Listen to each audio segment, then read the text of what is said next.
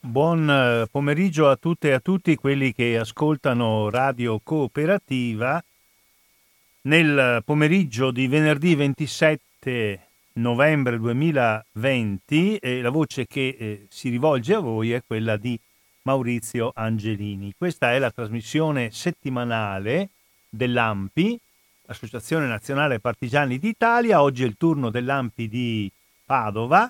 E avremo una trasmissione oggi di tipo storico, di ricostruzione, di rievocazione, di riflessione, dedicata a episodi e personaggi della Resistenza in una zona importante del nostro Veneto. Parlo di Vittorio Veneto e dei comuni circostanti.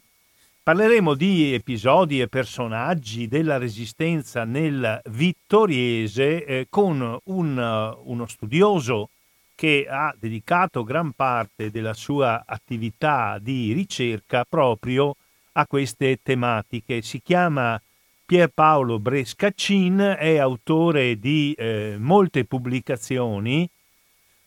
Un po' più di un mese fa ho parlato verso metà di settembre di un episodio, di un momento importante della Resistenza veneta e vittoriese. Mi riferisco al grande rastrellamento del Cansiglio, a cui, lo dissi allora, ha dedicato una sua importante e recente ricerca Pier Paolo Brescacin, pubblicando un libro che appunto si chiama Assalto al Cansiglio. Oggi riprenderemo alcune tematiche, parleremo di geografia e di storia di quel territorio, collegandoci telefonicamente con Pier Paolo Brescacin. Allora adesso facciamo un brevissimo intervallo musicale durante il quale io cerco di mettermi in contatto telefonicamente con Pier Paolo Brescacin, che ci sta ascoltando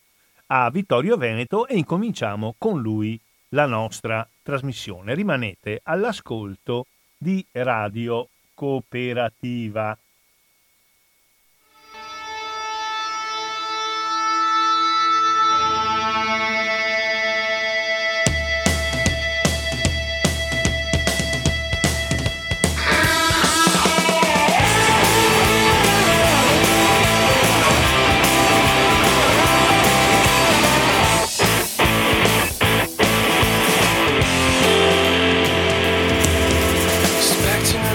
To be bleaker than our sun is dry land.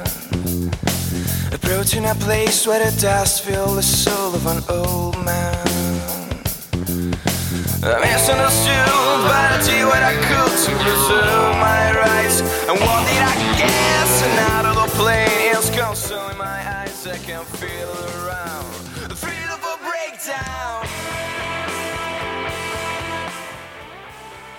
Ecco, con Radio Cooperativa dovremmo avere in onda al telefono Pierpaolo Brescacin. Mi senti, Brescacin? Sì, ti sento, buongiorno. Buongiorno a Pierpaolo Brescacin. Qualche minuto fa ho anticipato l'argomento del nostro pomeriggio, ti ringrazio molto di questa tua disponibilità. Dicevo, caro Pierpaolo, che tu hai dedicato molta parte, quasi tutta credo, da tutta la tua ricerca, i tuoi approfondimenti che, come ci racconterai, non sono stati solo approfondimenti di archivio e di libri, ma anche approfondimenti nei confronti con persone, anche nell'andare sul territorio, perché tu ti sei occupato anche di itinerari proprio nel senso fisico del termine. Ho iniziato con gli itinerari. Ecco, allora, se vuoi rapidamente presentarti e dirci quali sono gli argomenti di cui in questi anni ti sei occupato, e poi andiamo all'intervista vera e propria. Prego Pierpaolo.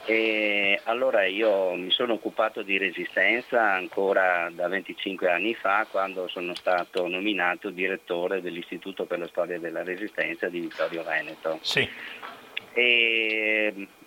Io avevo fatto degli studi su un antifascista vittoriese, Umberto Cosmo, che era stato uno di quegli intellettuali che non avevano giurato fedeltà al regime fascista e per questo era stato destituito dall'insegnamento.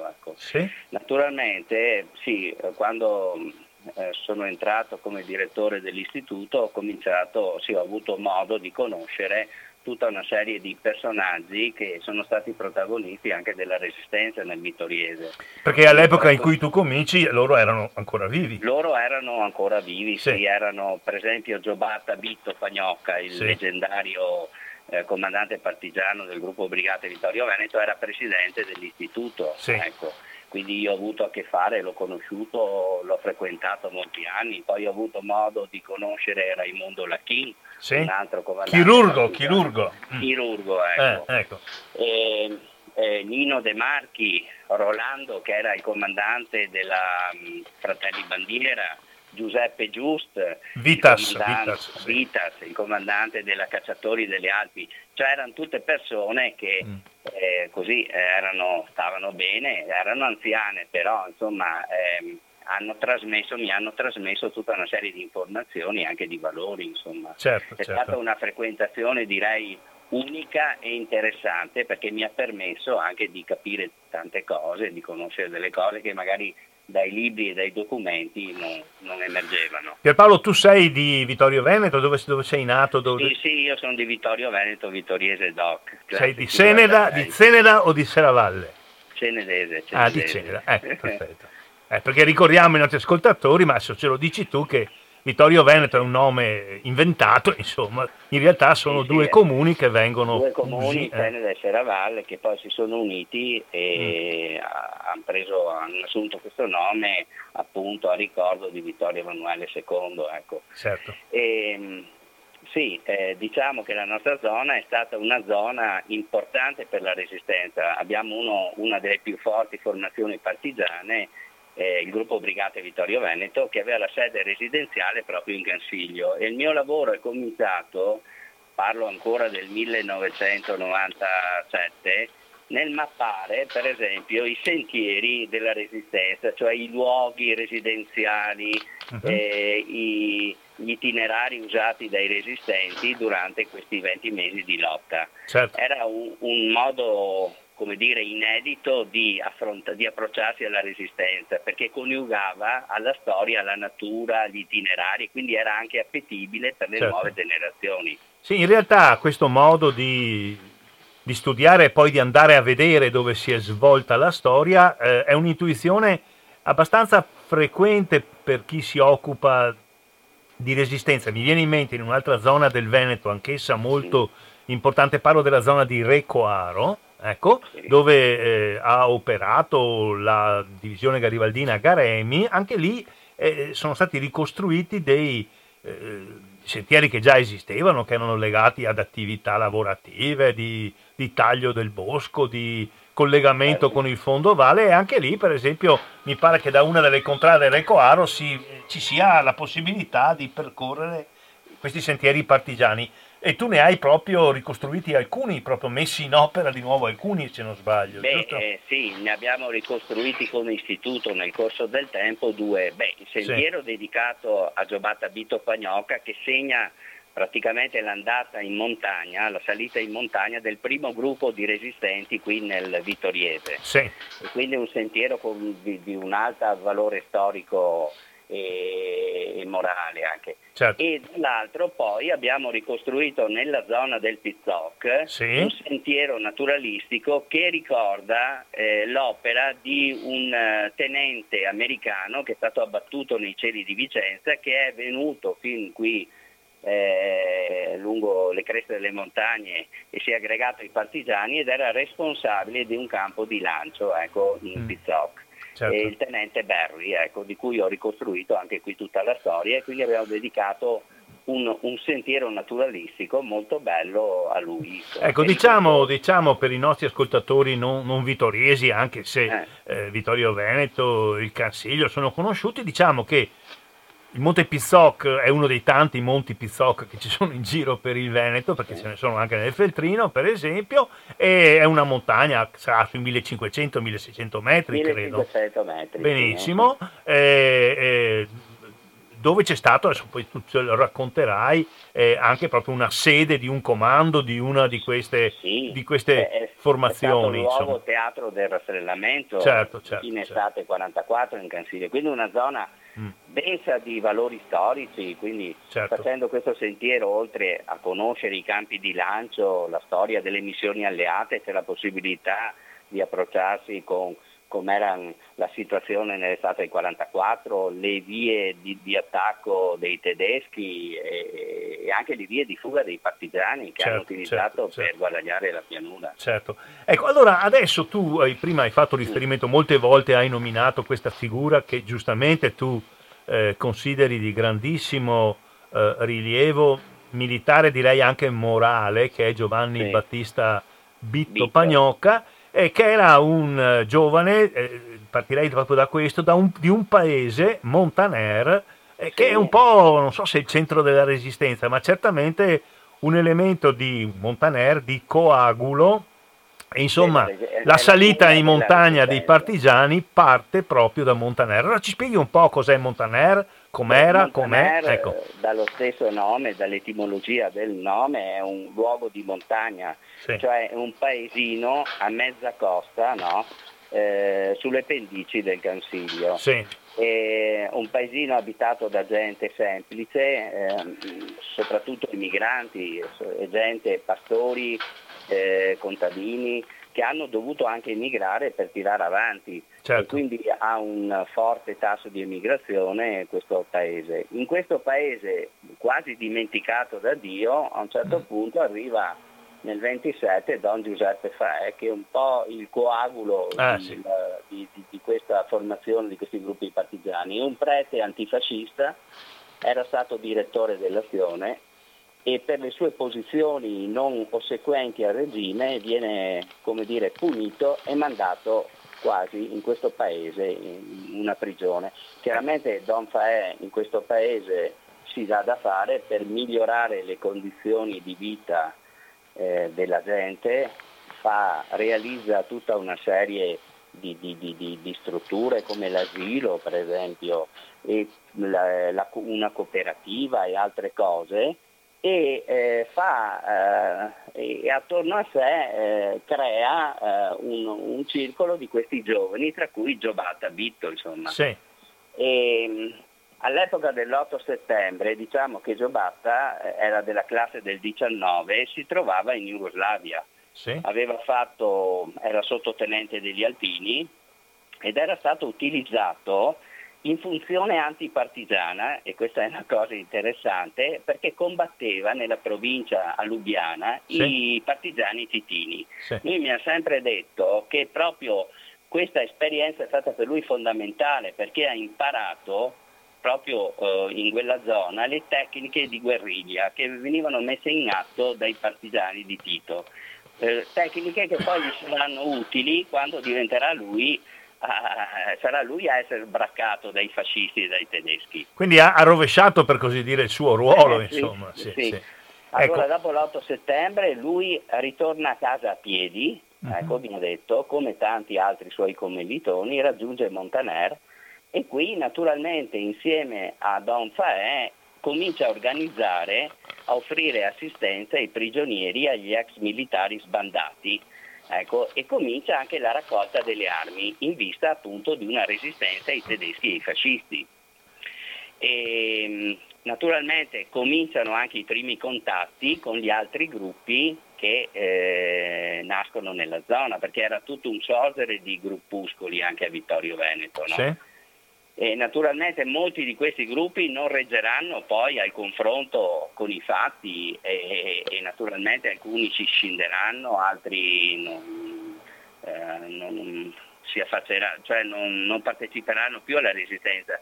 C'è una specie di selezione in quell'inizio dopo l'8 settembre 1943 e i gruppi che riescono ad emergere, ad avere una buona capacità operativa, è proprio il gruppo di Montaner e alcuni gruppi di Vittorio Veneto, quello appunto capeggiato da Attilio Tonon, che poi diventerà il commissario del gruppo Brigate Vittorio Veneto, Giulio Marino e i fratelli Delfino e Onofrio Varnier, no? Ecco, questi due gruppi poi si uniranno e daranno via proprio al gruppo, a quello che sarà il battaglione Vittorio Veneto, poi al gruppo Brigate Vittorio Veneto. Ma senti, dici qualcosa sul piano anche perlomeno di Pagnocca, quello che poi appunto assume questo nome di battaglia molto, molto paesano. Ma dici qualcosa di lui come persona? Tu ce lo fai partire come... Beh, sicuramente per fare il sottotenente doveva essere ufficiale, sì, almeno diplomato. Raccontaci un po'. Uno dei pochi studiati, come si dice, del paese, sì, cioè sì. Aveva un curriculum di tutto rispetto, aveva fatto il liceo classico, il papà era stato anche sindaco del paese, del comune di Sarmede, la mamma era ostetrica, lui aveva... Quindi insomma era un po' la piccola borghesia del paese. Insomma. Sì, sì, aveva fatto il ginnasio inferiore al collegio Brandolini e poi si era iscritto al liceo Marcantonio Flaminio. Sì. E, finiti gli studi liceali, si era iscritto a ingegneria e poi ha dovuto partire per le armi. Insomma. A Torino mi pare che fosse andato lui. A Torino, sì, è strano, sì, perché non sia andato a Padova, chissà per quale motivo è andato. Aspetta, no, si è iscritto alla facoltà di Padova, sì. A Padova, a Padova. Comunque aveva cominciato a fare ingegneria. Ovviamente si è trasferito a Torino. Sì, sì. Si è trasferito a Torino perché forse ventilava l'idea di essere assunto nella Fiat. Darsi, certo. Era stato assunto perché per sbarcare il lunario, per mantenersi agli studi, la famiglia era sì, la mamma faceva l'ostetrica eccetera, però non aveva grandi possibilità economiche, quindi lui svolgeva anche un'attività lavorativa in piena regola presso la Fiat in qualità di impiegato tecnico di terza categoria oltre agli studi. Sì, certo. Allora a un certo punto poi deve partire e quindi fa i corsi ufficiali a Merano e diventa sottufficiale, viene destinato in zona di guerra a Gorizia in forza al 3° reggimento dell'artiglieria alpina e qui rimane fino all'8 settembre, data in cui poi ritorna, come ho detto, a casa. Certo. E gli altri nomi che tu hai fatto, per esempio Just, per esempio Tonon, bianco, ecco, nome di battaglia. Tonon, anche loro mi pare che siano della piccola borghesia, no? Sì, una piccola borghesia. Attilio Tonon era una famiglia umile, aveva studiato al Dante, era ragioniere e aveva una formazione, diciamo, anche politica, perché era parente dei Varnier e quindi faceva parte del Partito d'Azione, ecco. Sì, sì. E altri poi, diciamo, di Vittorio Veneto da ricordare. Giulio Marino, dicevi. Giulio Marino, ecco. Giulio Marino poi è il famoso fotografo, sì, ecco, famosissimo. E, lui, però Giulio Marino aveva una certa età e quindi non è che sceglie di andare direttamente in montagna. Entrerà a far parte del CLN di Vittorio Veneto, sì. Dopodiché, a seguito di un attentato della RSI, dei fascisti, presso la sua abitazione, dovrà fuggire nell'Alper Vorland, cioè verso la provincia di Belluno, che era sotto i tedeschi, perché i fascisti l'avevano messo in una lista nera e quindi rischiava addirittura la pelle, e quindi se n'è andato poi, ha dovuto andarsene. Allora, torna questo giovane studente con questa grossa, importante esperienza di antiguerriglia in Slovenia e decide di cominciare a organizzare con questo supporto logistico e morale, penso, di Don Faè. E poi arriva il 27 marzo del 44, che mi pare un po' la svolta, insomma, no? Sì, c'è da dire che noi pensiamo sempre alla resistenza, la associamo alla montagna, no? Sì, pensiamo subito che i resistenti dopo l'8 settembre vadano subito sull'altopiano. In realtà non è così. Fino all'8 settembre si può vivere in paese, cioè non ci sono problemi. Ci sono sì bandi di leva, ma ancora la RS non è ben organizzata, non può controllare, per cui tranquillamente Pagnocca e compagni possono rimanere a Montaner e organizzare la resistenza. Cioè, per esempio, Pagnocca capisce che è importante la logistica, bisogna avere le armi, bisogna avere i luoghi dove andare, bisogna avere i rifornimenti di viveri, e questo periodo è naturalmente viene utilizzato per creare questi presupposti poi per andare in montagna. Naturalmente succede che il 27 c'è una delazione da parte di una spia di Vittorio Veneto, allertata dal segretario del fascio Carsi, e che individua una cellula cospirativa proprio nella zona di Montaner, e il parroco nottetempo viene arrestato insieme alla sorella, insieme ad altri componenti del gruppo. E Pagnocca, per sottrarsi all'arresto, decide che è l'ora di andare in montagna e tutti i giovani si affidano a lui come guida. Lui e quanti sono questo gruppo che sale da Montaner? Sono inizialmente una quindicina. Una quindicina di persone, sì. Quindicina di persone a cui poi arriveranno altri 5 da Vittorio Veneto. Il gruppo è molto esiguo, una ventina di persone. Sì. Si affidano a Pagnocca come leader e Pagnocca sarà sempre il leader fino alla fine, anche quando poi la formazione diventerà un gruppo brigate con più di 1.000 uomini, sarà sempre lui il leader, anche perché gli era riconosciuto una capacità anche militare non indifferente, insomma. Senti, quando tu l'hai conosciuto Pagnocca, quanti anni aveva e com'era fisicamente, come persona? Ecco. Allora, Pagnocca, la lotta partigiana è stata molto, cioè lo ha segnato nel fisico. Lui per gli strapazzi subiti durante quei 20 mesi, quel periodo in montagna, bisogna tenere presente che nell'inverno 44-45 ci fu molta neve sull'altopiano, c'erano temperature anche che arrivavano a meno 20 sotto zero. Beh, il Cansiglio comunque è un luogo sempre freddo e anche per questo disabitato più o meno, insomma. Certo, ecco. Ma allora quell'anno fu veramente terribile da questo punto di vista. E molti partigiani ne hanno risentito e lui ha preso la TBC, insomma. Ho capito. Lui ha passato poi in sanatorio molti dei suoi anni, non ha potuto finire gli studi proprio a seguito della malattia, ed è stato poi assunto alla Sade e non si è più laureato, insomma.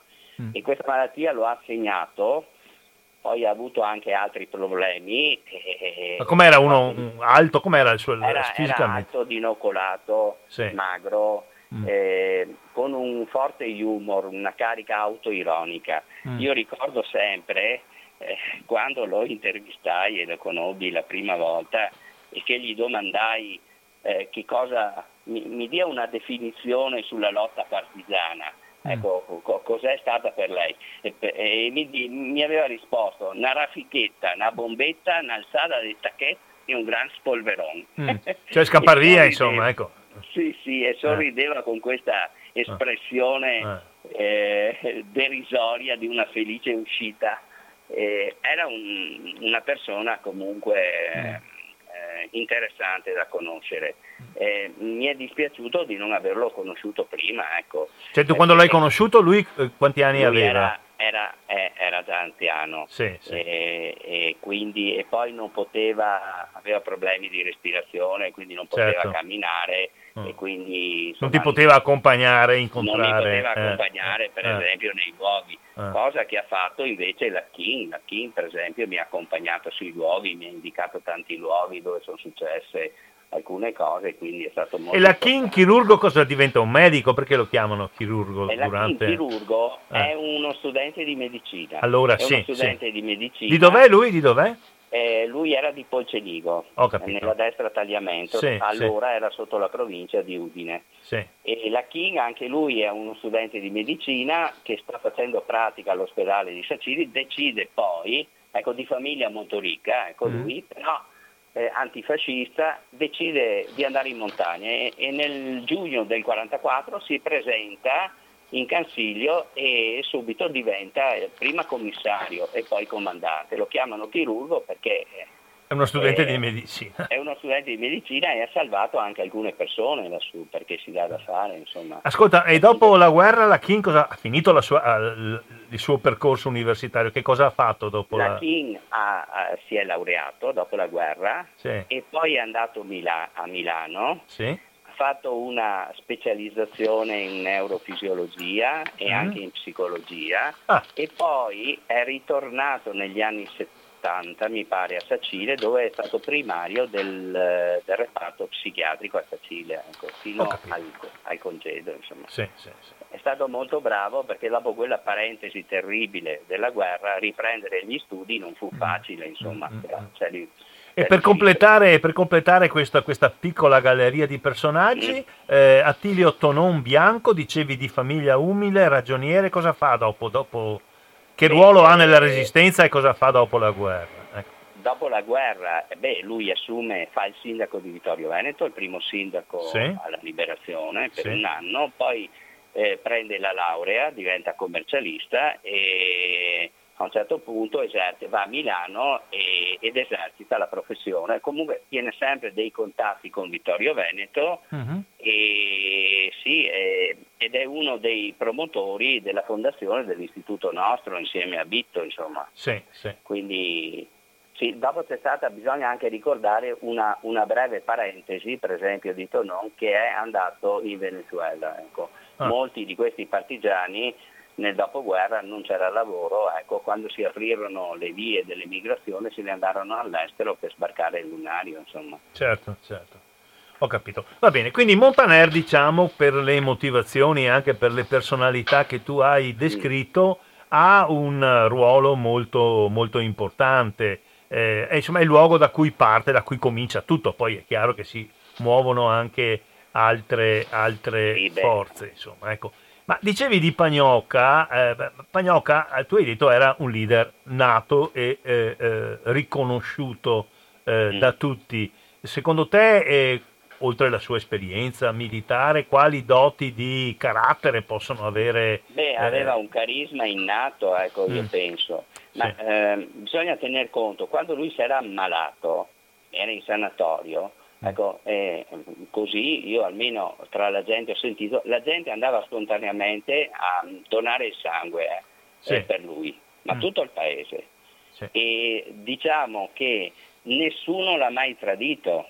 C'erano dei fascisti in paese, anche a Montaner, ma diciamo che non è mai emerso nulla che potesse, per esempio i fascisti cercavano spesso questo Pagnocca, ci sono stati vari rastrellamenti anche a Montaner per individuare anche chi fosse, nessuno ha mai parlato, segno che aveva anche era un leader riconosciuto.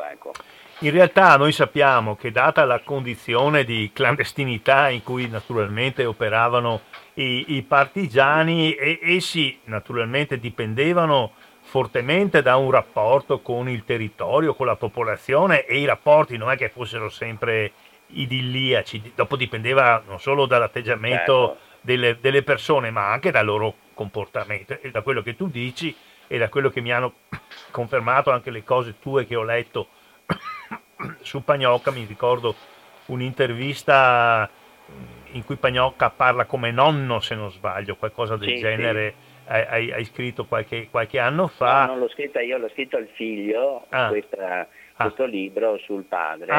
Bravo. Ecco, scusami. C'era un atteggiamento anche abbastanza, per quello che si può essere equilibrati nella conduzione della guerriglia, c'era da parte di Pagnocca, credo, un atteggiamento di attenzione anche a rapporto con i civili, insomma. Ecco. Certo, allora, la prima cosa importante è quello che hai messo in evidenza, cioè il legame con il territorio e con la gente, cioè la resistenza non avrebbe mai potuto crescere, prosperare, se non ci fosse stato l'appoggio della popolazione civile, e questo è vero per Montaner. Il Cansiglio è molto vicino a Montaner, nel giro di 2-3 ore sei su in Cansiglio e poi torna giù, e c'è sempre stato questo collegamento con il paese. 2-3 ore a piedi stiamo dicendo, no? Sì, attraverso i troi, insomma, ecco, certo. E quindi da parte dei resistenti c'è stata sempre, almeno di Pagnocca mi diceva sempre, un'attenzione nel, per esempio, nel non portare certi attacchi in coincidenza dei paesi, va bene, cosa questa che poteva scatenare una rappresaglia. È chiaro che questo è stato possibile perché ci sono stati anche delle occasioni in cui i resistenti hanno dovuto intervenire in paese, perché adottando questo criterio di dire non mettiamo in pericolo il paese, non facevi nulla. Però c'era una certa attenzione, insomma. Certo, cercato, per esempio, se avevano da fare certi tipi di azione cercavano di evitare, e il paese ha anche subito delle ritorsioni da parte dei fascisti. Ricordo il 7 gennaio sono arrivati i fascisti e hanno ucciso 7 civili, poi addirittura la Decima Mas voleva cannoneggiare il paese. C'è stato l'intervento del vescovo e di qualcun altro che poi ha fatto desistere, però c'è stato questo pericolo. Certo, certo. Senti un po', questo gruppo di giovani cappeggiato da Giovanni Battista Bitto Pagnocca di Montaner, adesso la domanda va posta con un po' di sale in zucca, ma perché è chiaro che, figurati, cosa voleva dire maturazione politica, convinzione politica per ragazzi che unica cosa che avevano conosciuto era il fascismo. Ma secondo te politicamente come poteva essere collocato? Contava allora, il rapporto con la Chiesa? Sì, la filiazione è quella cattolica, perché il centro, l'agenzia che fa che mette in piedi questa cosa è quella di Don Faè, quindi è la parrocchia, no? Sì. D'accordo?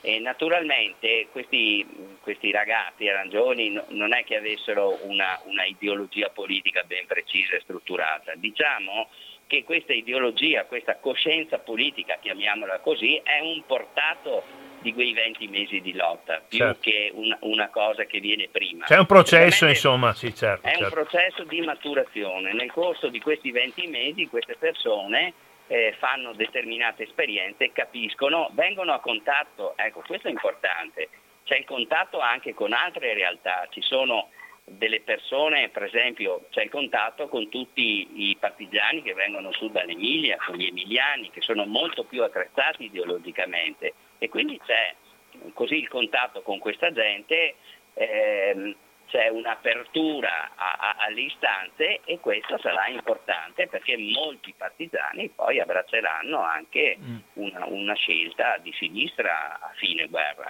Ecco, ma per esempio collochiamoli dopo la guerra, le 3 o 4 persone importanti che tu hai ricordato, quindi Pagnocca, quindi Just Vitas, quindi Lachin Chirurgo, quindi Tonon Bianco, come si collocano politicamente dopo la guerra? Allora, Bianco faceva parte del Partito d'Azione, Sì.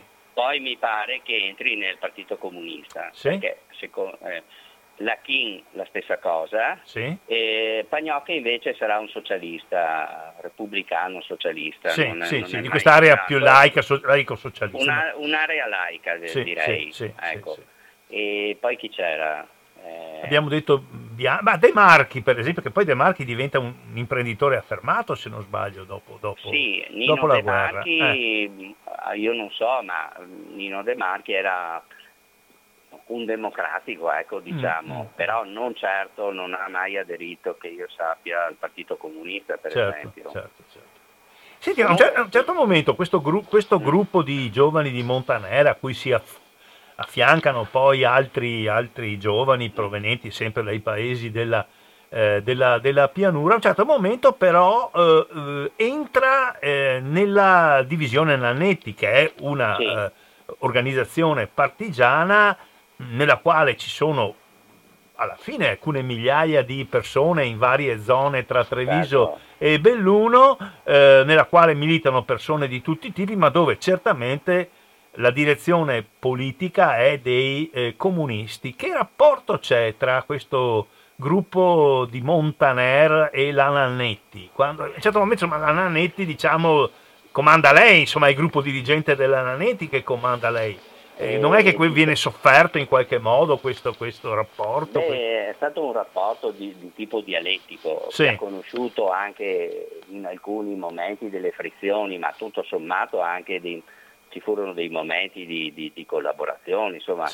E c'è da dire perché il Vittorio Veneto è entrato nella divisione Nannetti, perché chiaramente ha capito l'importanza di collegarsi a un movimento più ampio della resistenza, no? Certo. Quindi già a maggio, grazie al tenente Ermenegildo Pedron, un altro resistente importante, ecco, abbiamo il contatto con la Nannetti e l'entrata nella divisione Nannetti.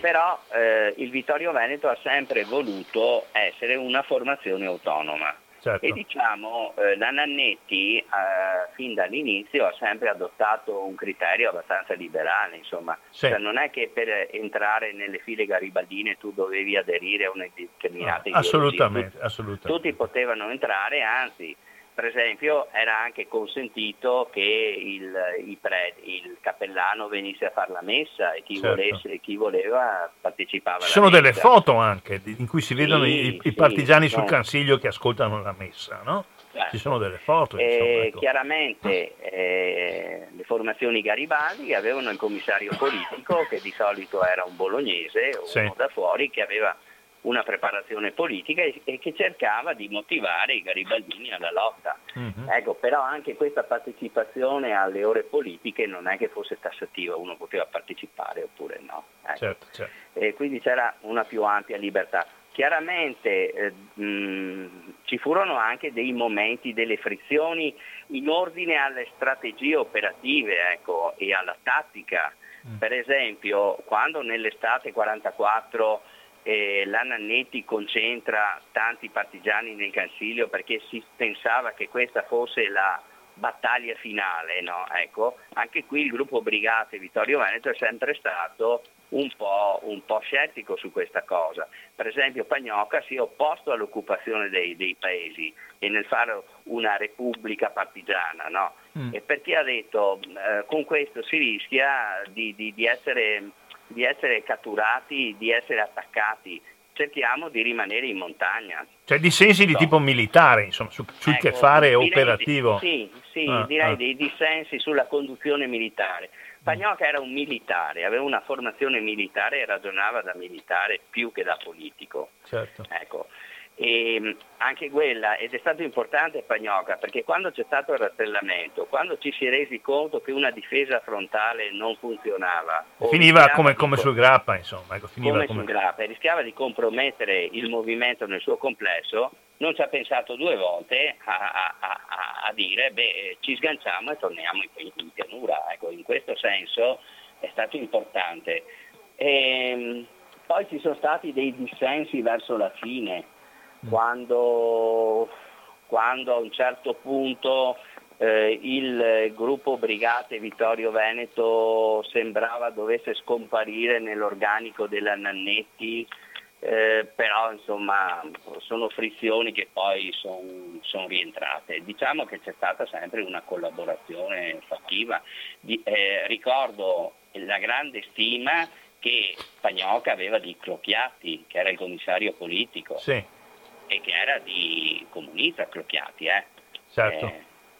Quindi, Clocchiatti è un comunista militante da sempre, come si dicevano una volta, un rivoluzionario di professione, insomma, no? Clocchiatti è un friulano e quindi insomma che ha una esperienza di poi no, è un uomo, insomma, avrà 40 anni, Clocchiatti aveva 15 anni più di forse anche 20 anni di più dei partigiani. Mi parlava molto bene, aveva una grande stima di Clocchiatti. Non a caso quando Clocchiatti scrive il suo volume Cammina Frut nel 75, i documenti gli vengono forniti proprio da Pagnocca, ecco, per scrivere questo libro. Quindi e c'è stata sempre un'amicizia fin quando Clocchiatti è rimasto in vita, ecco, tra i due. Ascolta, nella trasmissione che ho fatto a metà settembre ho parlato utilizzando e naturalmente dicendo che lo stavo utilizzando, la tua ricerca molto approfondita, molto, molto documentata sul rastrellamento, cioè Assalto al Cansiglio. Nel tuo libro, anche in una zona appunto poco abitata, pochissimo abitata in modo stanziale, no? Tranne qualche centinaio di persone di origine cimbra, no? Cimbri, ecco, sì. Ma insomma poi durante l'inverno non abitava quasi nessuno, ma insomma, quindi un problema, siccome il rastrellamento si svolge tra la fine di agosto e il 9 e il 10 di settembre, in quel periodo per motivi di stagionalità, di allevamenti, di monticazioni, di taglio dei boschi, c'erano alcune centinaia di persone che magari come stagionali stavano su.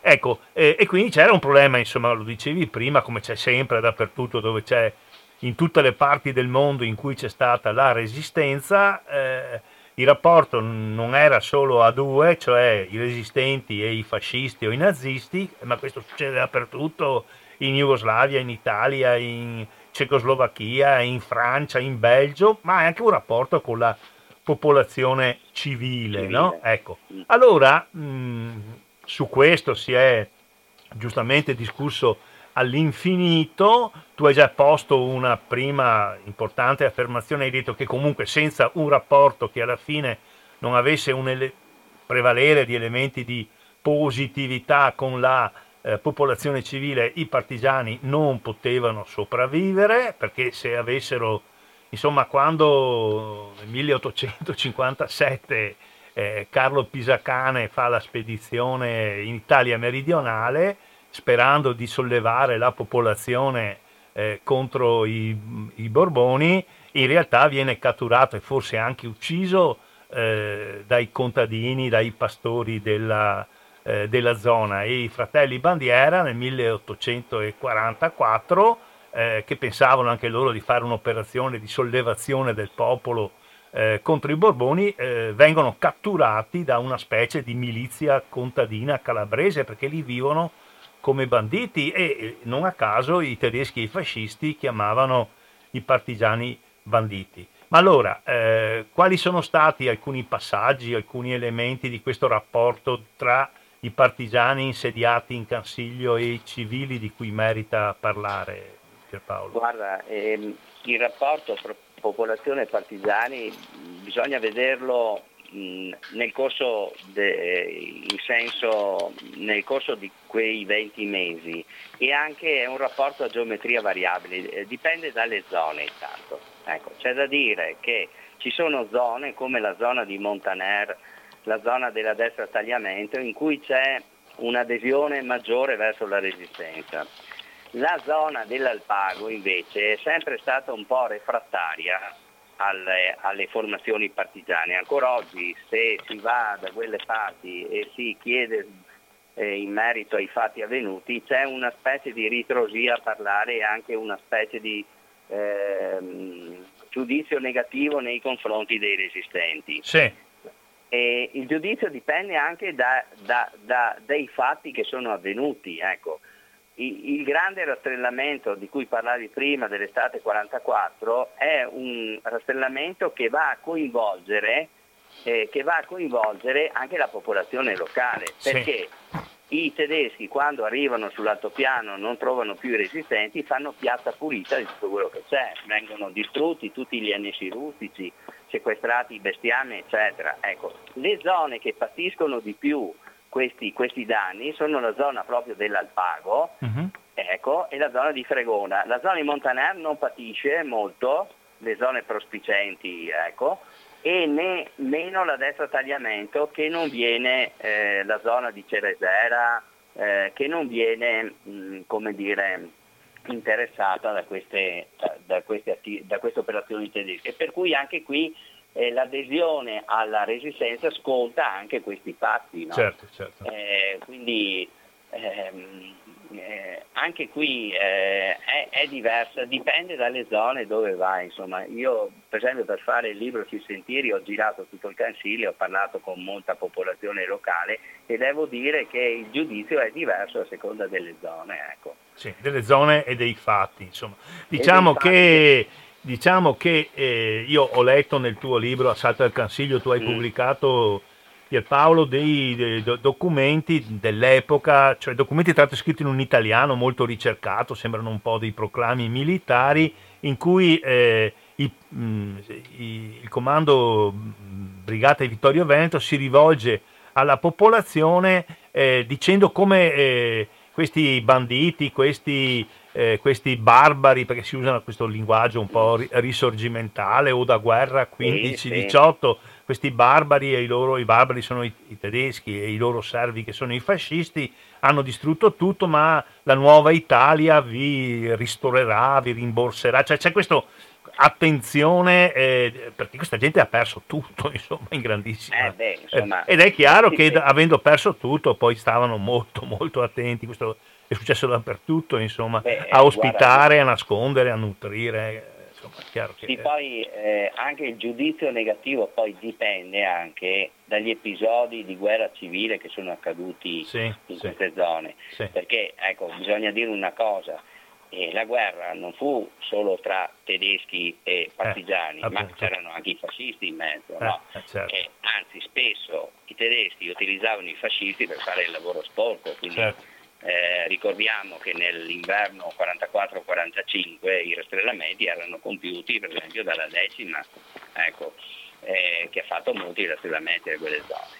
E quindi questi fascisti spesso si servivano di informatori locali reclutati tra la popolazione. Questo chiaramente le spie erano un pericolo per le formazioni partigiane, quindi ci furono delle misure drastiche per contenere questa cosa, insomma. Cioè la lotta partigiana... Misure drastiche voleva dire far fuori la spia o la presunta spia. Sì, e allora poi si capiva che era presunta, ma su quel momento non si poteva stabilire se era presunta. Un esempio, il 14 novembre c'è un grosso rastrellamento nel campo di lancio di Sponda Alta che era stato individuato, no? Per fortuna i resistenti si sono accorti, hanno visto arrivare questi e sono riusciti a sganciarsi, altrimenti tutti venivano catturati, eppure anche le missioni alleate, quindi metteva in pericolo anche tutto un sistema, Certo. Perché se venivano catturate le missioni non potevi più avere i lanci, non potevi più avere le armi, non avresti più potuto poi avere l'offensiva nella primavera successiva. Quindi chiaramente non era una cosa facile. Sì, sono questi episodi di eliminazione di persone, di paese, che certe volte hanno colpito degli informatori veri e talora no, o dei presunti, talvolta, o magari uno superficiale che ciacoeava, che parlava, diciamo che pandeva. In quelle condizioni poi non si potevano fare i processi come dovrebbero essere svolti, cioè non potevi avere un buon contraddittorio, non potevi vagliare tutte le fonti, i pro e i contro. Spesso alcune decisioni furono prese in maniera sbrigativa e questo bisogna dirlo, insomma. Certo. Un cavallo di battaglia, andiamo verso l'ultima parte di questa nostra, a me pare interessante intervista. Ti ringrazio fin d'ora per la ricchezza di particolari che ci proponi e anche per l'equilibrio della tua narrazione. Un cavallo di battaglia dei detrattori della resistenza, dei fascisti, ma non solo dei fascisti, è il bus della Lum, questa specie di foiba, di voragine carsica, perché come ho detto a settembre il Cansiglio, insomma, il terreno ha una natura carsica, è pieno di doline, di inghiottitoi, addirittura se andiamo dalla parte di là sopra Polcenigo vediamo riemergere con un colore cobalto bellissimo, probabilmente acque che scendono dal Cansiglio, le sorgenti del Livenza, insomma pieno di buchi.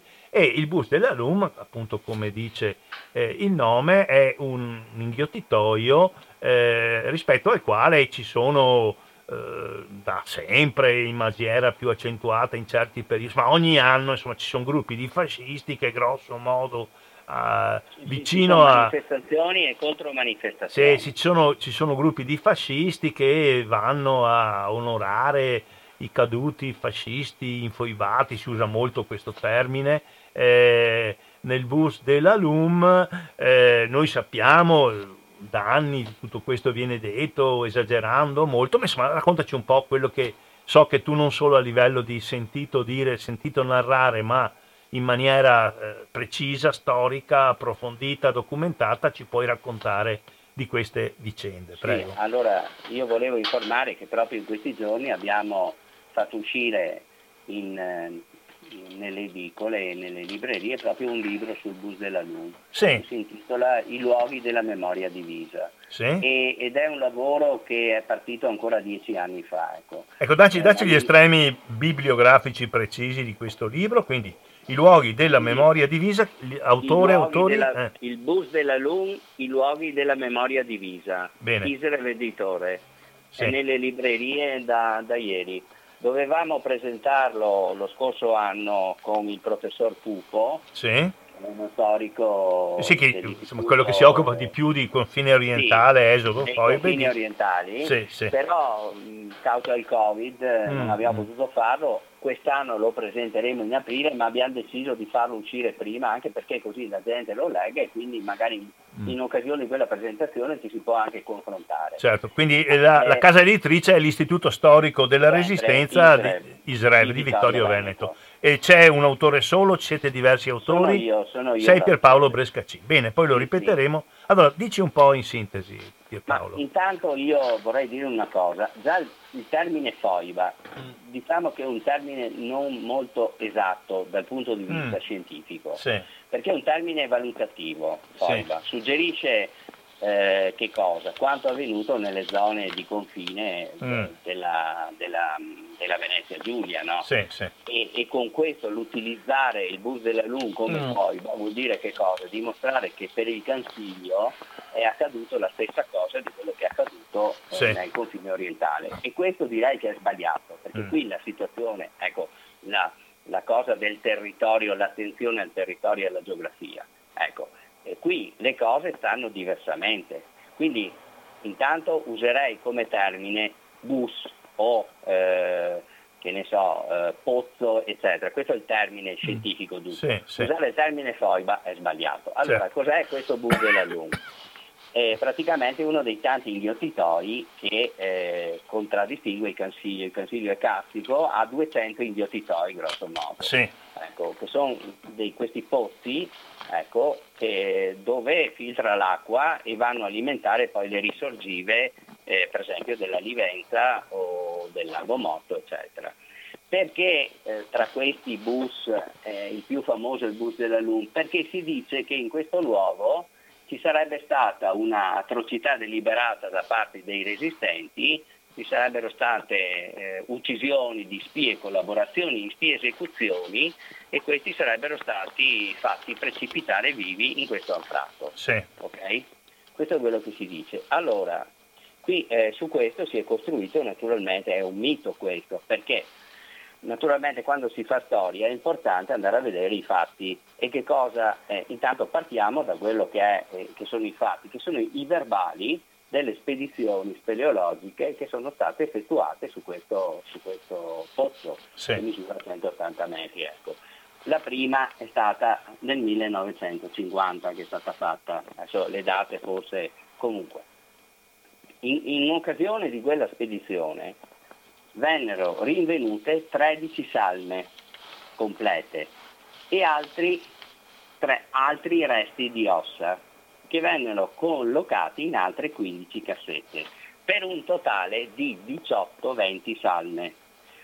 Chi erano queste salme? Nessuno l'ha mai detto, ma poi lo dirò chi sono, perché in questo libro ho fatto anche i nomi, ecco, di questi, certo. Sono uscito di buona parte di questi. Quindi diciamo che i caduti, chiamiamoli così, che sono stati rinvenuti assommano a 18-20 unità. Ecco.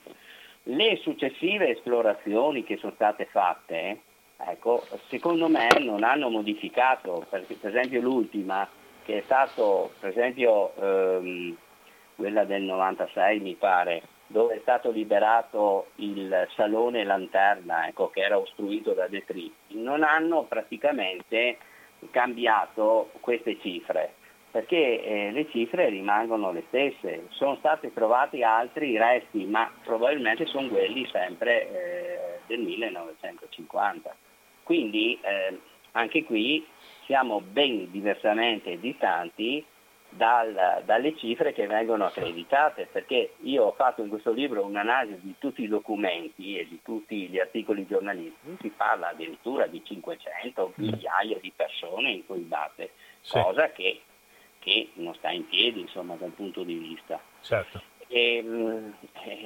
Però questa è il mito, quello che è accreditato nell'immaginario collettivo relativamente al bus della Lum. Certo. Perché questo ci riporta a perché questa leggenda, perché una leggenda secondo me non nasce mai a caso, ha sempre un perché.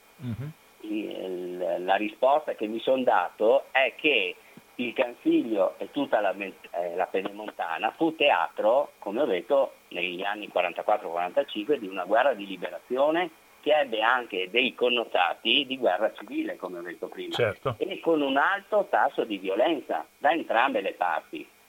Allora, ci sono altri episodi che sono accaduti in Cansiglio, che sono molto più, dal punto di vista numerico, molto più pesanti rispetto a quello del Bus de la Lum, e di cui però non si parla. Sono accaduti alcuni episodi, probabilmente la gente ha fissato nel Bus de la Lum questi...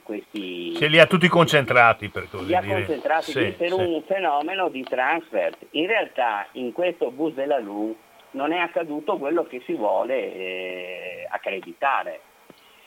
Faccio un esempio anche. Esiste in località Prese un altro bus, il Bus delle Prese, in cui sono stati trovati i resti di un presidio di Brigate Nere con un numero di salme che è forse anche maggiore di quello del Bus de la Lum, ma nessuno ne parla. Senti, salendo da Fregona, le Prese dove si trovano? Le Prese si trova partendo dal Pizzoc per andare a metà della costiera orientale, che è le Prese proprio, a metà si trova questo bus delle Prese, è un po' difficile da individuare, è un inghiottitoio non molto grande, 30 metri mi pare di profondità, ma il diametro deve essere 2 metri per 2.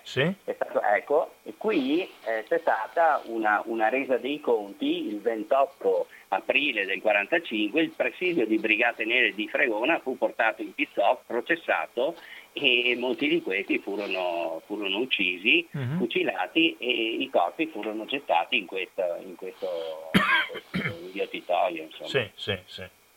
Un'altra cosa, secondo me, anche da sfatare è anche la presunta atrocità da parte dei partigiani, cioè l'affermazione che queste persone sono state spinte vive in questo abisso, in analogia forse a alcuni fatti, alcune situazioni che si sono verificate nel confine orientale. Anche qui non è vero, insomma, tutte le persone, questo io ho cercato, sono state debitamente fucilate prima, chiaramente, e poi i cadaveri sono stati gettati. Oppure i racconti che dicevano salta e se salti ti salvi, se no vai a cadere dentro, anche queste qua vengono raccontate, queste cose. Poi c'è la storia che ha sempre molto colpito, trattandosi di una donna vittima, di quella signora, mi pare di Polpette, di Soccherno, non so di dove fosse, insomma. Sì. Ecco. Questa qui è la Marianna Dalbò De Pieri, che era la moglie di un ricevitore del Dazio, e che era militante della Guardia Repubblicana, venne fermata nei primi giorni di settembre, nei pressi ai piedi dell'altopiano, e venne portata in Cansiglio, e qui nell'imminenza del grande rastrellamento venne uccisa. Qui in questo caso io sono stato molto critico, ho utilizzato anche una fonte che arriva da un componente della missione Margo Tollis che si trovava in Cansiglio, in cui dice che effettivamente il dispositivo giudiziario che venne applicato a questa donna non fu giusto, non fu corretto. La donna in realtà non aveva fatto granché ed è stata uccisa così. In questo caso chiaramente... Ma questi 18-20 che... 13, diciamo così, di salme o di scheletri interi, più resti per riempire altre cassette, totale 18-20, dicevi chi sono questi trovati dentro il Bus della Lum? Io sono riuscito, è il presidio della Guardia Repubblicana che si trovava al Carron di Fregona, a località Le Fratte, che venne catturato dai partigiani ancora nell'agosto del 44. Questi componenti, che erano una decina, vennero portati in Cansiglio, vennero processati e poi fucilati, e quelli sono. Poi ci sono alcuni casi, altri 2 soldati della RSI, un sottotenente Pollettini, di cui ho fornito anche di questa è una storia, me la ricordo di aver letto anche in Assalto al Cansiglio, è una storia tipica di incertezze, forse di equivoci, perché lui era uno, da quello che mi ricordo, correggimi se sbaglio, era un ufficiale dell'RSI che però voleva passare con i partigiani, certo, no? Certo. Dici un po' di questa, ecco. Raccontaci di questo. E lui, gli altri sono stati, come dire, inseriti nelle fila partigiani e lui è stato ucciso. È chiaro che sarebbe interessante aver avuto i dispositivi di sentenza, tutte cose che però abbiamo perso perché a seguito del rastrellamento sono andate perdute. Mm-hmm. Quello che posso dire io è che forse discutibile di tutta questa storia qua è stata la decisione dei resistenti di occultare i cadaveri nel fondo di questi pozzi, mm-hmm. perché c'erano sì le scusanti della natura carsica del terreno che impedivano per esempio di scavare le fosse ai condannati, mm. e anche forse l'esigenza di cancellare ogni traccia dell'episodio che qualora venisse conosciuto poteva che cosa? Avrebbe esposto le popolazioni locali e le famiglie dei resistenti a rappresaglie. Però di fatto questa misura di mandare questi cadaveri nel posto sortì l'effetto negativo di rendere impossibile una celebrazione pacificante della sepoltura, prolungando magari per i congiunti delle vittime l'incertezza della fine dei loro cari e quindi contravvenendo a mio avviso un'elementare forma di pietas che bisogna avere in queste circostanze. Questo io è l'errore che ho messo in questo. Insomma, non sono solo dei morti, ma sono dei desaparecidos per un certo periodo di tempo. E questo è molto brutto, perché io, per esempio, ho conosciuto alcuni familiari di queste vittime che mi chiedevano informazioni che spesso anch'io non potevo dare perché non avevo, e questo è molto brutto. Mm. Ecco, e secondo me l'errore che hanno fatto i partigiani è questo, di aver contravvenuto a questa elementare forma di pietas e poi anche di aver fatto silenzio negli anni a seguire, perpetuando così quel mito di una presunta ferocia partigiana, perché bisognava, secondo me, era anche legittimo ammettere, in fondo la resistenza fu una guerra civile, la guerra civile non è un pranzo di notte, non è una passeggiata, ma è una cosa molto dura e che non esclude anche l'utilizzo della violenza. E questa è una cosa così, lo abbiamo visto in tutte le guerre, quindi era forse questo che dovevamo fare. Senti, nei tuoi colloqui, mi pare di capire, degli anni 90 con questi responsabili partigiani, sì. perché Tonon, perché Pagnocca, perché tutti quelli con cui tu parlavi, avete parlato di questo? Vi abbiano detto ti dicevano qualcosa? Io ho sempre cercato di chiedere, perché una delle domande ricorrenti quando andavo anche in giro per il territorio, nelle scuole, mm-hmm. si chiedeva sempre e il bus della Lum cosa è avvenuto? Mm. Però la tacita consegna è sempre stata quella del silenzio, sì. si preferiva non parlare, ecco. Solo in alcuni casi, ecco, io ho avuto per esempio un partigiano con cui sono riuscito a parlare di questo è Domenico Favero, sì. che era uno dei primi del gruppo di Pagnocca, era una persona che si è aperta e abbiamo discusso su questo. Domenico Favero di dov'era e che cosa faceva? Era di Montaner sempre, sì, sì. faceva parte del gruppo originario, era sì. stato catturato con Don Faè il 27 marzo sì. ed era andato in prigione a Udine, poi era stato rilasciato e poi era andato in montagna, era responsabile della sezione stampa e propaganda della Nannetti addirittura. E cosa diceva Domenico Favero? Domenico diceva che col senno di poi alcune cose forse non si dovevano fare, ecco, mi diceva. Uh-huh. Però col senno di poi è molto difficile, diceva, in una situazione di quel tipo fare sempre le scelte giuste, no? Uh-huh. E inoltre eravamo giovani, ha detto, ecco, e quindi e poi diceva c'erano le caratteristiche di una guerra civile, con le spie noi abbiamo avuto problemi, abbiamo rischiato anche che il movimento che tutti i responsabili fossero arrestati, quindi certo che in quelle condizioni a volte, ecco, bisognava forse anche nei processi, questo mi ha detto, bisognava forse condurli in maniera diversa, ma non c'erano né le condizioni né il tempo per fare le cose bene, ecco. Certo. Sì, e quindi e dopo diciamo che a parte il diciamo così, la responsabilità dei responsabili, per così dire, c'è stata anche una scelta, che però ormai sono almeno 30 anni, sono almeno dagli anni 90 che la storiografia della Resistenza fatta da persone come te che sostengono la Resistenza è uscita insomma da questa visione per cui è tutto bello, tutto giusto, tutti i buoni da una parte, tutti i cattivi, ormai era il libro di Claudio Pavone, insomma sono passati 30 anni gaiardi, insomma, che non è che ci sia reticenza. Diciamo che appena finita insomma, una tradizione antiresistenziale, antipartigiana, io me la ricordo da sempre, mi ricordo quando avevo 15-16 anni, io sono del 45, quindi degli anni 60 mi ricordo che grandi settimanali come Gente, per esempio, che era un settimanale diffusissimo, hanno pubblicato a puntate la storia della guerra civile di Pisanò, che era un ufficiale repubblichino, fascista e così via.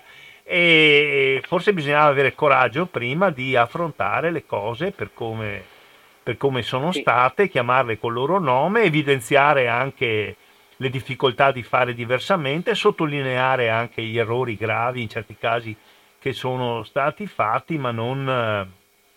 Insomma, abbiamo lasciato l'iniziativa per anni a personaggi come Pisanò, come Marco Pirina, e poi Pansa non ha fatto altro che fare un collage di tutto quello che avevano scritto questi fascisti, insomma, ecco, quindi...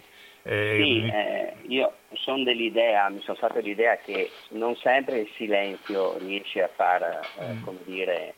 a far piazza pulita delle cose o a ristabilire la verità, anzi spesso il silenzio alimenta che cosa?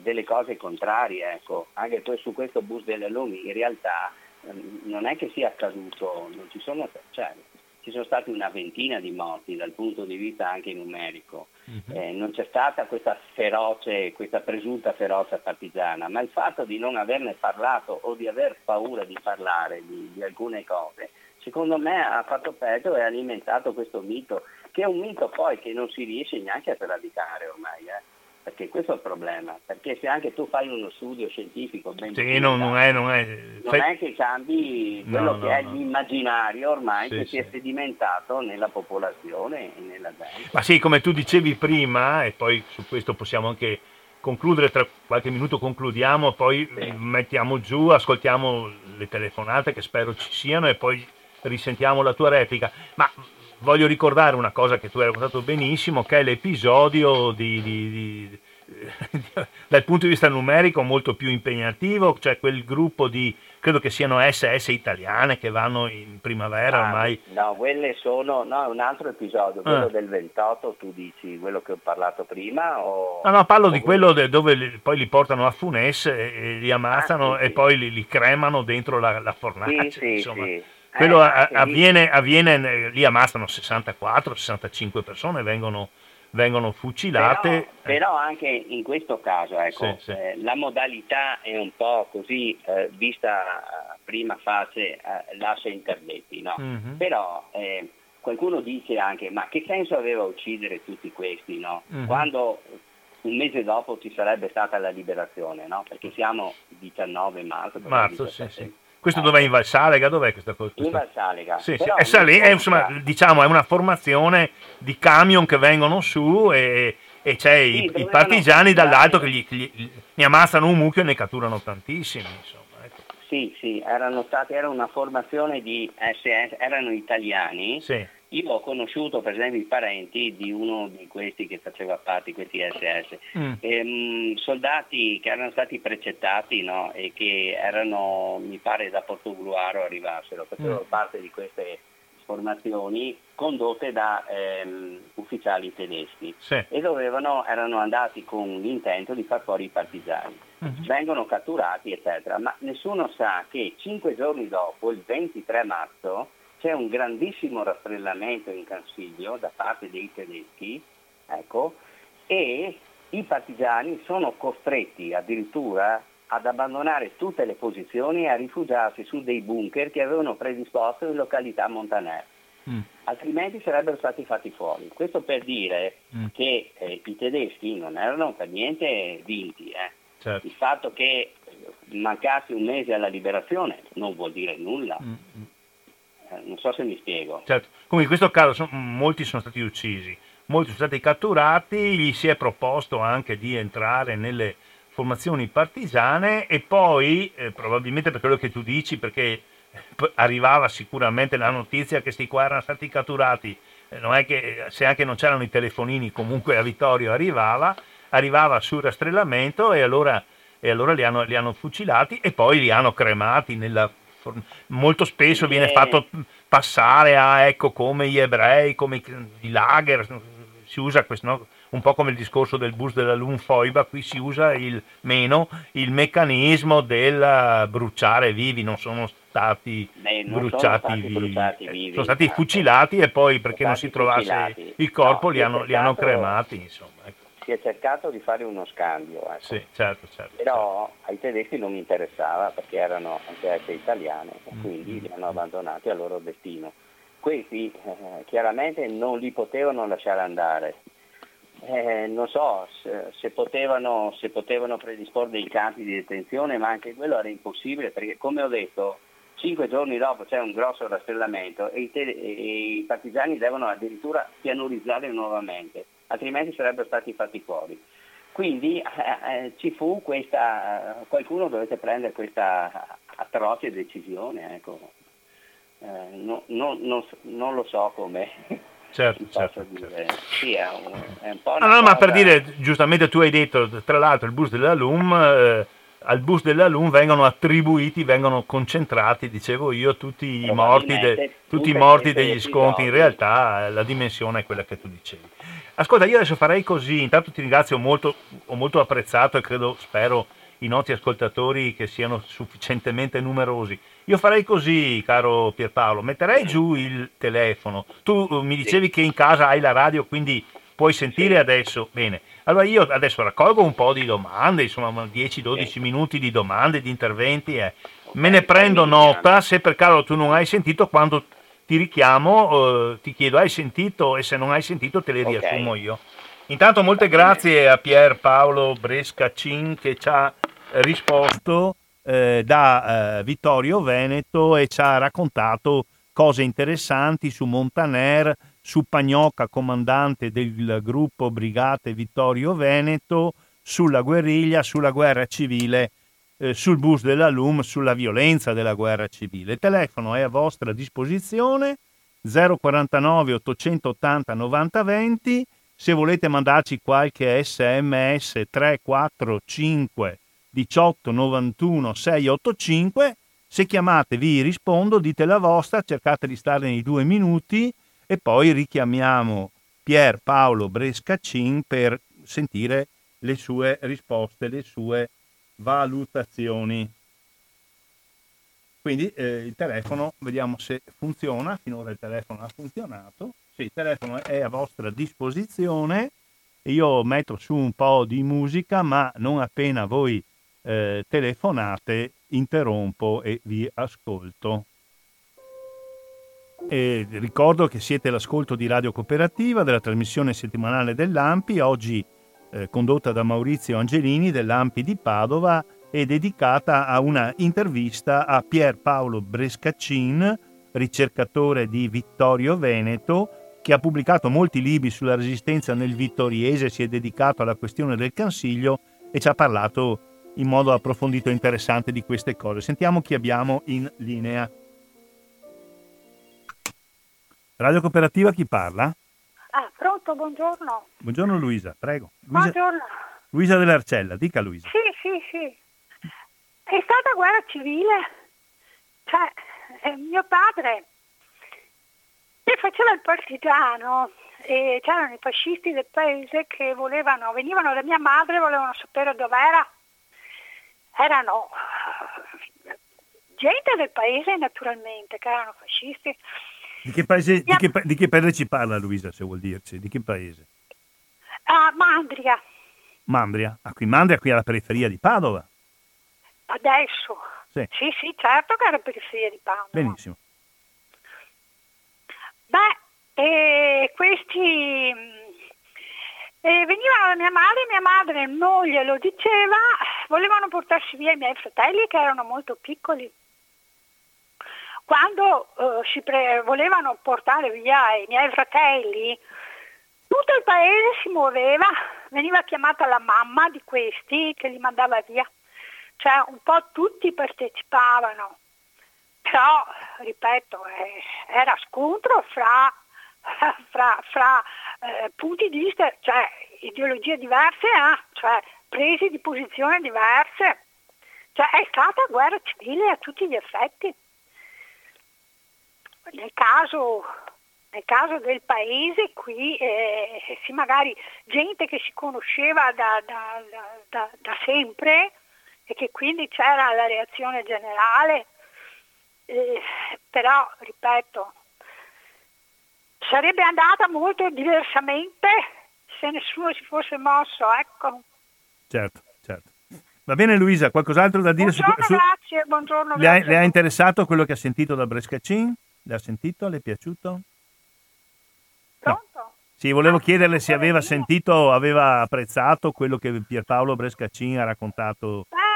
Bello molto, cioè sono stati tempi durissimi che noi non abbiamo vissuto, io sono nata l'anno dopo, fortunatissima. Anche a me sono nata l'anno dopo. Per carità, però ne abbiamo sentito parlare, perché insomma dopo ne abbiamo sentito parlare per decenni di questi fatti, a casa lì dove abitavamo, gli ultimi giorni di guerra, i tedeschi hanno ammazzato tutti gli uomini che hanno trovato in casa, li hanno ammazzati. Cioè mio padre era più lontano, insomma, si è salvato per miracolo. Cioè situazioni che speriamo. Oggi viviamo in un mondo, noi certe, come si dice, certe esperienze per fortuna, ripeto, immensa, non le abbiamo mai vissute. Va bene Luisa, la ringrazio ancora del suo intervento. Devono essere esperienze spaventose. Buongiorno. Buongiorno a lei, va bene. Sì, ha fatto bene anche questo dato che diceva la Luisa della guerra civile che poi passa concretamente, no? E in genere la guerra viene sempre, no? Vissuta da eserciti organizzati, stranieri, per cui le crudeltà ci sono lo stesso, ma hanno meno immediata conseguenza no? Sul territorio in cui si vive, no? È diverso, insomma. Va bene, grazie alla Luisa Dell'Arcella e sollecitiamo naturalmente chi vuole intervenire a chiamarci allo 049 880 90 20 o a mandare un messaggio al 345 18 91 685, la trasmissione settimanale dell'ANPI, oggi dedicata a un colloquio con il ricercatore di Vittorio Veneto Pier Paolo Brescacin. Vediamo chi abbiamo in linea. Radio Cooperativa, chi parla? Sono la Gina di Treviso. Buongiorno Gina, prego, ciao. Ecco. Ascolta, guarda, però, ti racconto un fatto che anni che fu raccontarmi Neboda che sta a Ganna Casera e a sull'Alpago, sul coso. Logicamente in mezzo a un piccolo borgo, sì. E così de volte parlava. Come che ha detto il tuo ospite che l'Alpago è sempre stato un po' restio nel partecipare alle brigate che qua il Lagassù ancora adesso nei confronti dei partigiani, quelli sì. Dell'Alpago, perché ancora gli dice che i partigiani gli portava via il burro, sì. E gli ha detto in tempo di guerra me ne vado, il Mario anzi, e gli diceva eri fortunati perché noi altri non avevamo neanche da mangiare a Treviso, e gli diceva, no? Nel senso, sì. Giustamente. Ma di che paese stai parlando? Puoi dircelo? Vuoi dirci che paese è questo? Sì, Asperma, il Varda verso l'Alpago. Asperta hai detto? Sì, Asperta, sì, perfetto, bene. E logicamente, sì, per confermare quello che ha detto il tuo ospite. Sì. Nei confronti della gente dell'alpago che ieri restia, nel senso, è vero. Solo che chi che ha passato i momenti si ricorda.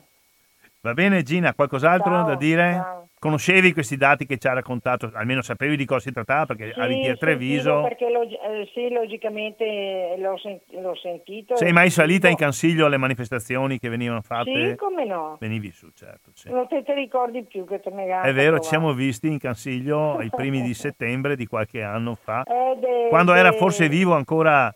Umberto Lorenzoni, il presidente dell'ANPI di Treviso. No. Sì, era vivo, ma non stava più bene. Stava più bene. Va bene Gina, ti ringrazio ancora. Buona giornata, grazie. Va bene, anche qui Gina si è occupata, sia pure brevemente, di questa questione del rapporto con le popolazioni civili. Radio Cooperativa, chi parla? Ciao a tutti, sono Lorenzo Di Abano. Lorenzo Di Abano, prego. Strana storia quella dei partigiani italiani che hanno combattuto per liberare l'Italia e poi da lì subito alla fine della guerra sono stati demonizzati e fino alla rimozione, nel senso che queste storie io ho vissuto anch'io su paesi dove ovviamente venivano solo, insomma, sentivi solo parlare male, quindi ovviamente tutte queste persone che hanno combattuto di fronte a questa propaganda politica che sicuramente la destra è riuscita a prevalere, li hanno isolati, tant'è vero che anche voi avete parlato che insomma ovviamente non trovavano neanche lavoro questi qui e andavano all'estero ovviamente. Certo. E ne ho conosciuti anch'io che questa zona che ovviamente non proprio raccontano che non trovavano lavoro. E adesso sento che appunto si fa anche i sensi di colpa le pulci su comportamenti di guerra che chi è che può giudicare quando in quei posti lì si sono trovati a combattere e ovviamente dopo se non si comportavano così a sua volta venivano delle conseguenze più negative perché la guerra è fatta così e chi ha la forza dopo va a far cadere delle colpe. Quindi è giusto studiare la storia, ma bisognerebbe che ci fosse, non si sa, degli storici che culturalmente venisse rilanciata la storia, come si dice, proprio quello che hanno meritato, insomma, che avrebbero di merito i partigiani. Se posso raccontare anch'io qualcosa, perché io addirittura ho scoperto appunto gli ultimi, proprio qui da qualche anno, rovistando che mio papà aveva una tessera lì del CLN e che quindi ha fatto il partigiano, che non lo sapevo perché è morto presto, io non ho fatto in tempo a capire le storie, però qualcuno mi raccontava appunto anche dove sono nato. Tu parli di Arquà Petrarca. Di Arquà Petrarca, sì. Che sono arrivati i tedeschi con i fascisti di Arquà nella corte a prendere mio papà, che appunto con l'8 settembre anche lui dalla Jugoslavia era venuto qui e si è salvato perché mio nonno addirittura sapeva il tedesco, che questa camionetta che è arrivata dalla corte mi raccontavano che hanno detto dov'è Guerino e fa mio nonno è uscito dalla finestra, ha chiesto in tedesco, ha chiesto cosa vogliono, gli ha detto ma dov'è Guerino? In tedesco gli ha detto a me lo chiedete, l'ho dato allo Stato, ho detto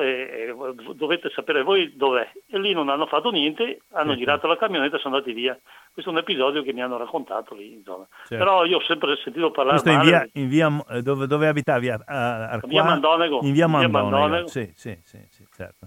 Ecco. E lì in quella zona dopo aver scoperto la tessera di mio papà che c'erano tantissimi partigiani in quella zona lì. In via Mandonego, certo. Va bene Lorenzo, vi saluto, grazie. Buona continuazione a tutti. Grazie. Va bene, rimane ancora aperta, se arrivano ancora un paio di telefonate volentieri le ascoltiamo e le passiamo in diretta. Radio Cooperativa, chi parla? Sono Giuliano da Venezia. Saluto Giuliano, pronti? No, io ho una cosa che più che una domanda è quasi una... scusa, hai sentito la trasmissione? Sì, perfetto. Sì. No, è il discorso proprio, perché in questo paese si continua a parlare di guerra civile.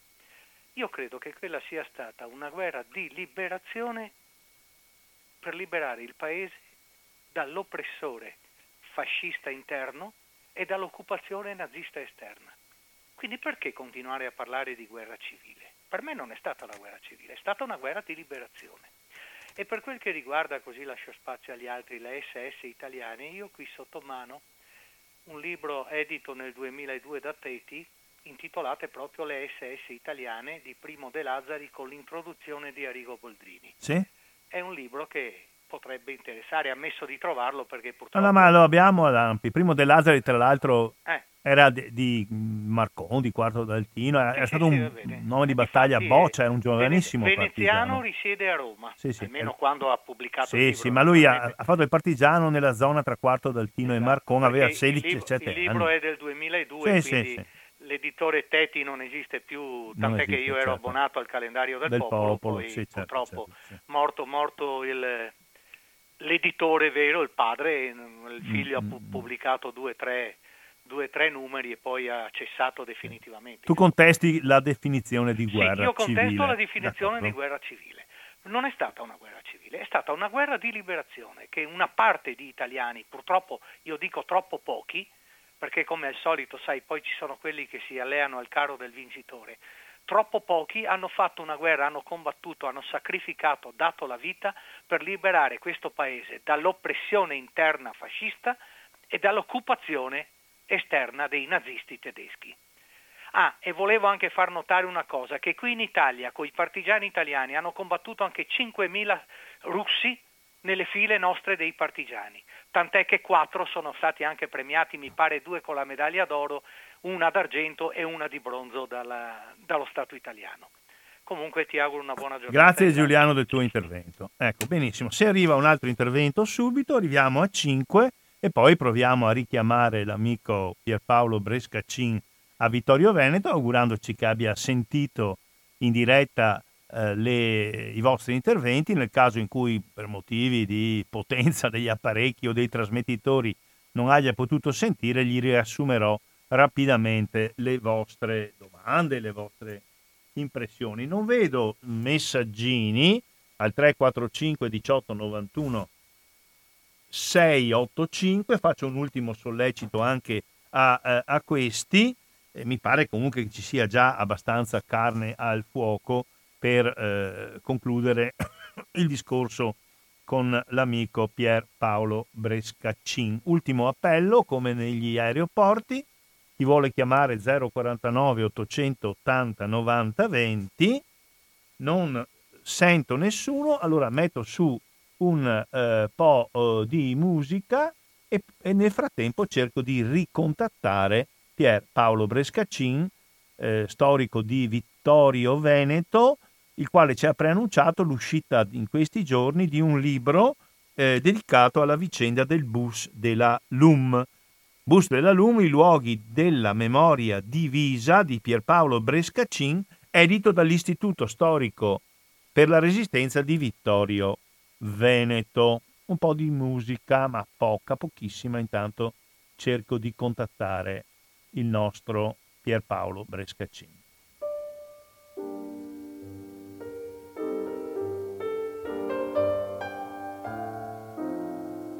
Con Pier Paolo Brescacin che dice ci ha sentito via radio, quindi lascio a te la parola, Pier Paolo Brescacin, prego. Volevo dire a Lorenzo D'Abano, mi pare, che è giusto che forse i partigiani non hanno trovato un giusto riconoscimento, no?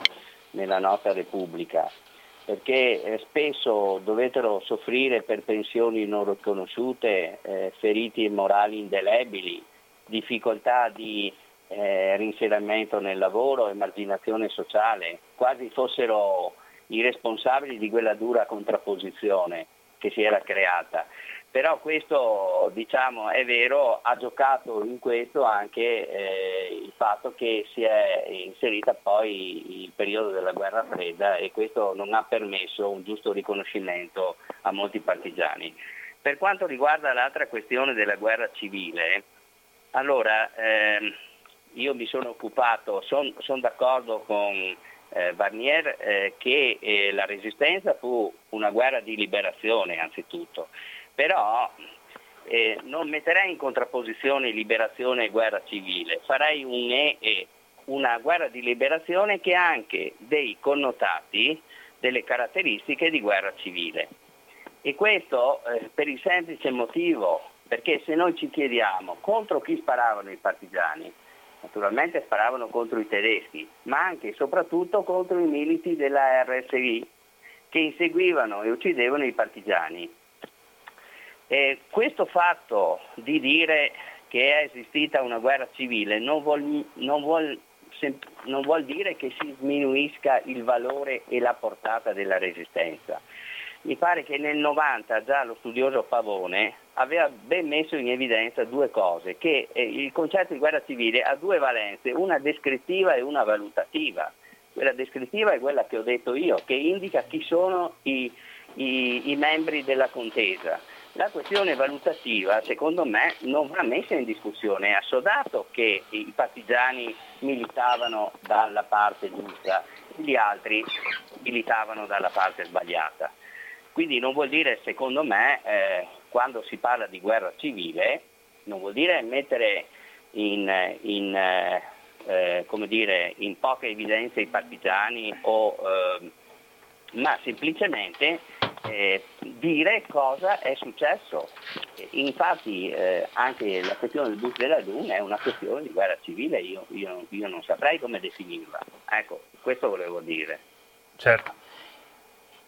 Ecco, per quanto riguarda la Gina, per esempio, ha fatto un ragionamento relativo all'Alpago, no? E ha detto un po' quello che tu dicevi.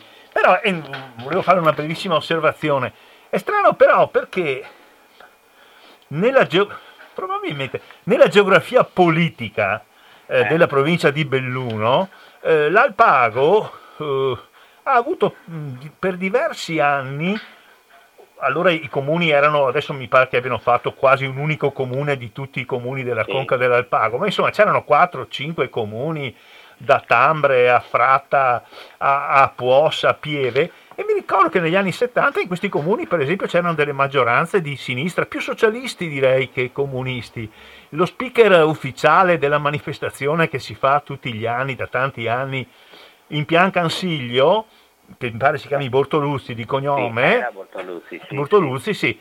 E lui è stato sindaco comunista di Tambre d'Alpago, quindi non è detto che questi giudizi che hanno a che fare più un po' ai rapporti patrimoniali, cioè ne portava via roba, insomma le requisizioni, si traducano poi in posizioni politiche di destra reazionaria, hanno a che fare con l'esperienza che la gente ha vissuto probabilmente, no? Secondo me è quello, è chiaramente uno che è stato toccato dalla resistenza, no?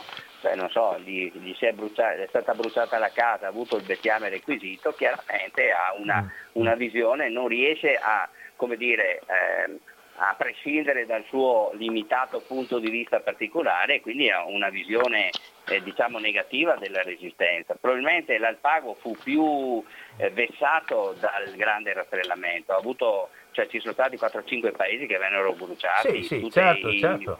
E quindi avendo vissuto questa esperienza forse nell'immaginario della gente si è sedimentata questa immagine del partigiano cattivo che è colui che viene, ci porta via la roba e scampano ecco, arriva i tedeschi. In realtà volevo dire che mi sembra uno dei battaglioni della Nannetti, Fratelli Bandiera, era fatto in prevalenza da partigiani dell'Alpago, no? Sì, erano tutti dell'Alpago, sì.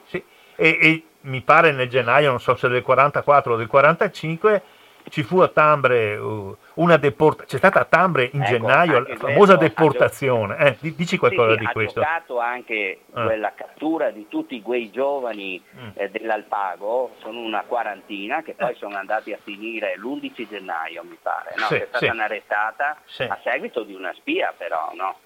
E le SS catturarono questi giovani, li mandarono al campo di concentramento di Bolzano, e poi non sono più ritornati, ne sono ritornati 2-3. Capito? Cioè, su paesi che avevano 1.000-2.000 abitanti vuol dire quasi una generazione, insomma, che ti parte così. Certamente forse ha giocato anche questa cosa, no? Perché la gente dice, se questi magari se non c'erano i partigiani, questi non sarebbero andati nei campi, però magari sarebbero finiti da altre parti. Certo, certo. Sì, hai capito. è anche quello, insomma, che ha giocato in questa pregiudizio negativo nei confronti della Resistenza, che esiste. Devo dar atto a Luisa che era Gina di Treviso, che sì, effettivamente io ho avuto dei problemi anche quando dovevo segnare i sentieri da quelle parti. Mm-hmm. Sì, certo. Oltre non avevo la collaborazione della gente, sì, ma sì, a volte mi hanno fatto anche andare via. Sì, sì. Però a Montaner no, per esempio, insomma. No, no, così, Montaner, o Sarone no. Sono molto sensibili anche oggi alla Resistenza, sì, sì. Quando per esempio facciamo la manifestazione sul sentiero Pagnocca, è una partecipazione corale di tutto il paese, insomma. Ascolta, concludendo, dato che siamo partiti da Montaner e Don Faè, dici due parole sulla sorte, perché Don Faè, che aiuta i partigiani, aiuta Pagnocca, viene arrestato il 27 marzo, ma raccontaci due parole su lui e sua sorella Giovanna. Perché... Sì, viene arrestato, viene tradotto a Pordenone, al maggiore Schlieben, e poi viene tradotto a Udine e viene processato. Sì. E viene condannato a morte inizialmente. Poi ci fu l'intercessione del vescovo di Udine Nogara, sì, e anche di Monsignor Zanette di Vittorio Veneto, del vescovo di Vittorio Veneto, di Ceneda, vescovo, sì. E quindi alla fine, su queste, probabilmente grazie a queste sollecitazioni, fu liberato, però fu confinato in seminario vescovile. Lui è stato mandato e da lì non poté più uscire fino alla liberazione. E c'è un fondo presente all'archivio diocesano che testimonia tutte le lettere che lui scriveva in questo periodo. Chiaramente i tedeschi però si sono ribassi con la sorella. Certo. Non potendo uccidere lui, sono arrivati con la sorella, e negli archivi dell'archivio di Stato di Udine abbiamo trovato una lettera in cui si dice che venne liberata, in realtà non venne mai liberata, venne messa su un vagone piombato e mandata ai campi di concentramento, e morì durante un trasferimento dai campi. Anche perché era una donna matura, la Giovanna. Sì, aveva una certa età. Certo, sì. Infatti a Montaner, che è un paese che vi consiglio di andare a vedere, salite da Vittorio, salite, passate Costa, Cappella, all'ospedale, e a un certo momento c'è una deviazione sulla destra, andate a Montaner, la strada proprio finisce, e c'è anche un monumento che ricorda la sorella Giovanna, esattamente, la vedi, presa da una fotografia, una donna molto semplice, la perpetua insomma di suo fratello. Sì, però che si adoperò molto per la Resistenza, certo, perché sì. Va bene, Pier Paolo Brescacin, siamo giunti alla conclusione. Io ti ringrazio veramente molto a nome di tutti gli ascoltatori di Radio Cooperativa, di chi segue la trasmissione settimanale dell'AMPI. Sei stato chiaro, preciso, senza peli sulla lingua, ma non partendo solo da simpatie o antipatie, ma partendo da tanti anni di ricerca. Se vuoi ricordare ancora gli estremi bibliografici del libro, che mi affretterò a procurarmi appena esce, sì, questo sul Bus de la Lum, i luoghi della memoria divisa. Pierpaolo Brescacin è l'autore, la casa editrice è l'Israel, l'Istituto per la Storia della Resistenza del Vittoriese. Sì, vi ringrazio per l'ospitalità. E ti ringraziamo ancora, e speriamo, perché abbiamo visto anche la tua, tutte le cose che sai, che hai ricercato, e la tua capacità espositiva, se hai voglia e piacere, speriamo di risentirci. Okay. Ci risentiamo. Grazie. Arrivederci. Arrivederci, grazie. A risentirci. Ecco, grazie a Pierpaolo Brescacin da Vittorio Veneto, che ci ha raccontato tante cose sulla Resistenza nel Vittoriese, su Pagnocca, su Don Faè, su sua sorella, sul movimento partigiano in Cansiglio, sui suoi rapporti con i fascisti, con i tedeschi, con la popolazione, sul Bus della Lum, e ci ha ricordato appunto che sta uscendo questo suo libro, Il Bus della Lum, i luoghi della memoria divisa, autore Pier Paolo Brescacin, casa editrice ISREV, Istituto Storico per la Resistenza di Vittorio Veneto. Così termina la trasmissione settimanale dell'AMPI, Associazione Nazionale Partigiani d'Italia, oggi condotta dall'AMPI di Padova e da Maurizio Angelini.